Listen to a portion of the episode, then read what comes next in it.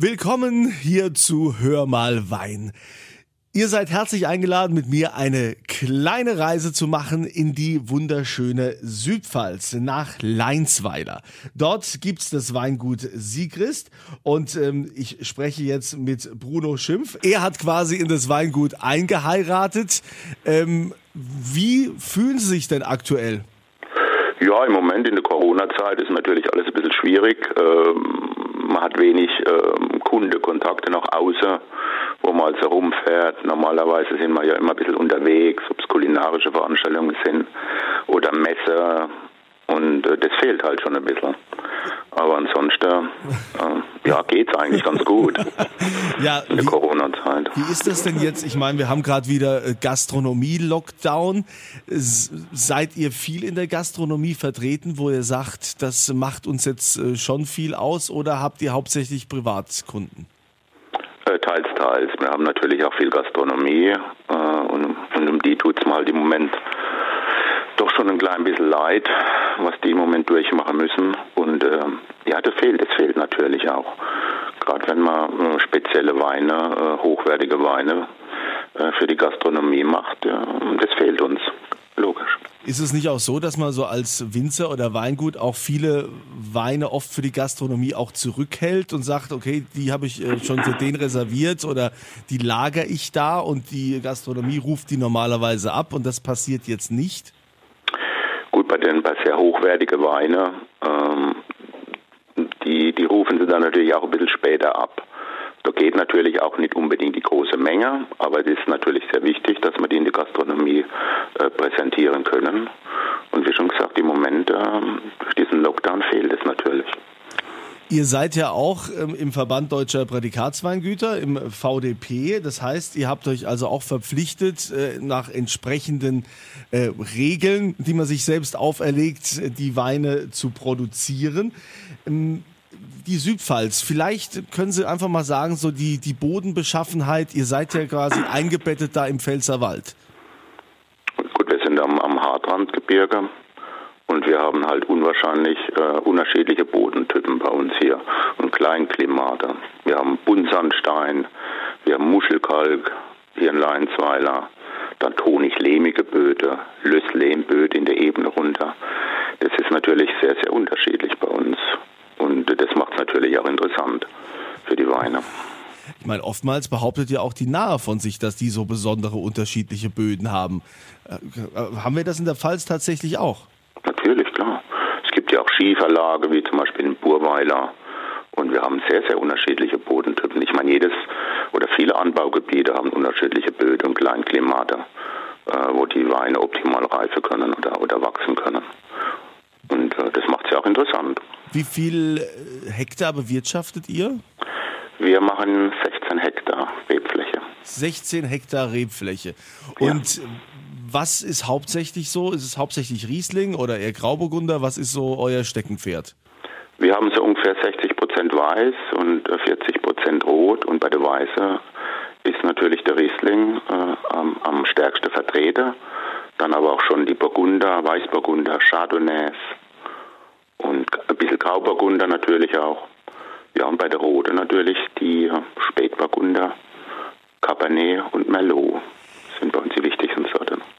Spüren Sie denn auch einen gewissen Trend? Ich habe in letzter Zeit immer wieder gemerkt, dass der Grauburgunder so äh, stark nachgefragt ist oder dass also auch Rosé zurzeit eher im, im Kommen ist. Merken Sie das auch? Wir haben einen guten Absatz im Grauburgunder. Äh, ich kann aber nicht sagen, dass das jetzt äh, exorbitant nach oben ging. Ähm, von anderen Kollegen habe ich das schon gehört, dass er sehr, sehr trendy ist. Beim Rosé, muss ich sagen, haben wir dieses Jahr einen, einen sehr, sehr großen Zuwachs gehabt gerade in der Sommerzeit, muss ich ganz ehrlich sagen. Grauburgunder nicht so arg, aber beim Rosé auf alle Fälle ja. Ja, okay, also Rosé, ich hab, muss sagen, ich habe im Sommer auch sehr viel Rosé getrunken.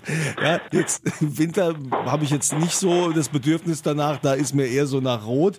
Ähm, wenn ihr die Weine auf, auf den Markt bringt, ähm, lagern die eher noch ein bisschen eher im Weingut oder sind die noch ein bisschen länger auf der Hefe? Wie geht ihr da vor? Es ist so, dass die, die, ähm, die Basisweine, die Gutsweine, die sollte man schon ein bisschen frisch trinken. Die, die lagern wir jetzt nicht so lange, aber die hochwertigen Weine, die, die großen Gewächse und manche Ortsweine und auch die Reserveweine, die, die halten wir oftmals auch ein klein bisschen zurück und bringen und, oder geben ihnen dann ein klein bisschen äh, Flaschenlagerung, bevor wir sie dann auf den Markt bringen. Okay. Ja. Ähm, und wie ist so jetzt der Stil, den Sie verfolgen? Sind Sie jetzt eher der Typ, der sagt, ich arbeite mit viel Holz oder lassen oder auch viel mit äh, Spontanvergärung? Ähm, wie sieht da die Kellerarbeit aus? Wir machen also relativ viel mit Holz. Ähm, Im Rotwein und auch eben im Weißweinbereich.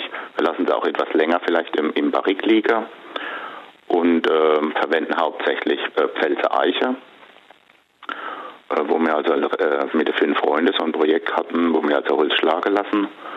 Wir lassen sie sehr lange auf der Hefe liegen und geben den Wein einfach Zeit, äh, auch um im Fass zu reifen. Jetzt haben Sie gleich zwei Sachen gesagt, also fünf Freunde und äh, Holz schlagen lassen. Das müssen Sie mal näher erklären. Ja, wir haben äh, Mitte der 90er Jahre angefangen äh, mit, mit, dem Gedanke, wir haben ja Pfälzer Wein und haben auch sehr viel Pfälzer Eiche hier im Pfälzer Wald.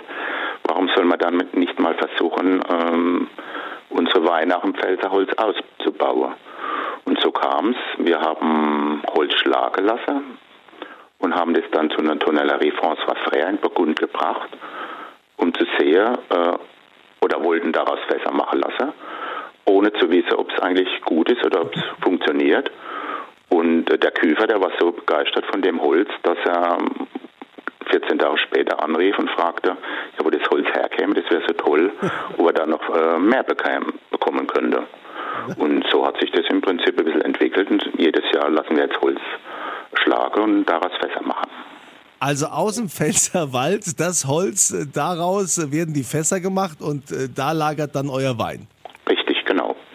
Die hochwertigsten Weine, die lassen wir mittlerweile im Pfälzer Reifen. Sind das, sind das dann nur, nur die Rotweine oder? Nee, auch Weißweine, auch Chardonnays und Grauburgunder, die lassen wir da dann auch reifen. Also Sie, Sie haben ja auch bei den Chardonnays haben Sie ja auch verschiedene Ausbaustufen. Ja, du fängst bei Gutswein an, über die Ortsweine und dann zu den hochwertigen, barrik ausgebauten Chardonnays. Ja. Wie sieht denn jetzt Ihre Arbeit im Wingert aus? Ist da jetzt alles mit Vollernter oder ist da auch noch viel Handarbeit? Wir machen noch sehr viel Handarbeit, ja. Wir lassen ähm, äh, oder wir ernten viel mit der Hand, natürlich auch ein Teil mit der Maschine, aber ein Großteil, die hochwertigsten Weine, die werden äh, mit der Hand gelesen, natürlich man sagt ja oftmals, äh, so die großen Gewächse, so die Rieslinge, die wären äh, oftmals zu kompliziert und man, äh, also, dass der Trend ja eher mittlerweile so zum Easy Drinking geht. was sagen Sie dazu? Ja, es ist vielleicht richtig, dass die, die, die, die größte Menge an, an Wein vielleicht easy, easy Drinking ist, aber wir, wir wollen schon ein klein bisschen fordernde Weine produziere, wo man auch der Boden merkt und auch die Handschrift des Winzers. Die sind vielleicht am Anfang etwas komplizierter, brauchen vielleicht etwas mehr Zeit, aber wenn man es denen Weine gibt, dann hat man eher den positiven Effekt, finde ich. Ja, äh, wie ist das mit den großen Gewächsen? Da gibt es ja also auch immer äh, unterschiedliche Philosophien. Da sagen die einen, na ja, also die musste erstmal fünf Jahre liegen lassen, so ein Riesling zum Beispiel als großes Gewächs. Mhm. Oder vielleicht auch zehn Jahre. Andere sagen, nee, musste gleich mal trinken. Wie stehen Sie dazu? Ich finde, man sollte die Weine ein bisschen reifen lassen. Ich trinke sie lieber, wenn sie ein bisschen äh, eine äh, gewisse Reife haben. Wenn sie so vier, fünf, sechs Jahre alt sind, dann finde ich, hat man mehr Spaß an den Weinen. Aber das muss natürlich jeder Kunde für sich selber entscheiden. Es gibt auch Kunden, die wollen eher die, die jungen Typen, auch bei den großen Gewächsen. Ich präferiere eher, oder auch wir im Weingut, wir präferieren eher so Weine, die mal ein bisschen gereift sind und äh, Flaschenreife haben und dann erst Spaß machen. Ja, da kommen wir direkt zum nächsten Thema. Wie ist das mit Kork und Schraubverschluss? Haben Sie bei den, bei den großen Gewächsen, haben Sie da auch Schraubverschluss oder nur Kork? Nee, wir haben nur, nur Kork bei den, bei den hochwertigen Weinen. Bei dem Basis- und Mittelsegment äh, verwenden wir nur noch, nur noch Schraubverschluss. Ja, das ist ja auch so eine Philosophie bei den ja. hochwertigen Weinen. Äh, warum entscheiden Sie sich dann für, für Kork und nicht für Schraubverschluss? Ja, da haben wir jetzt gerade äh, letzte Woche eine Diskussion gehabt und auch ein Kollege, wo wir mal äh, getroffen hat es hat alles ein Für und Wider. Ich meine, viele sagen, die Weine, auch die hochwertigen, wenn sie mit Schraubverschluss verschlossen sind, schmecken nach Jahren ähm, vielleicht ein klein bisschen frischer. Aber das sind mir ein klein bisschen traditioneller.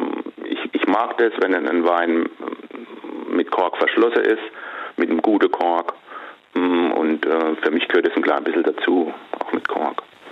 Also ich bin ja auch eher da der Korkfreund, denn ich äh, bin ja leidenschaftlicher Weintrinker und habe zum Beispiel ein großes Gewächs jahrelang getrunken und dann irgendwann haben die umgestellt auf, auf äh, Schraubverschluss.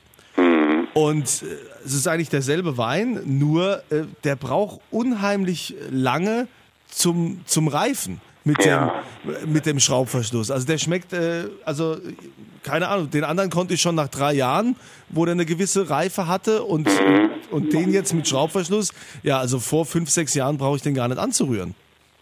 Ja, wahrscheinlich bekommen sie auch nicht diesen Luftaustausch oder, oder diese Entwicklung äh, mit Schraubverschluss wie mit Kork.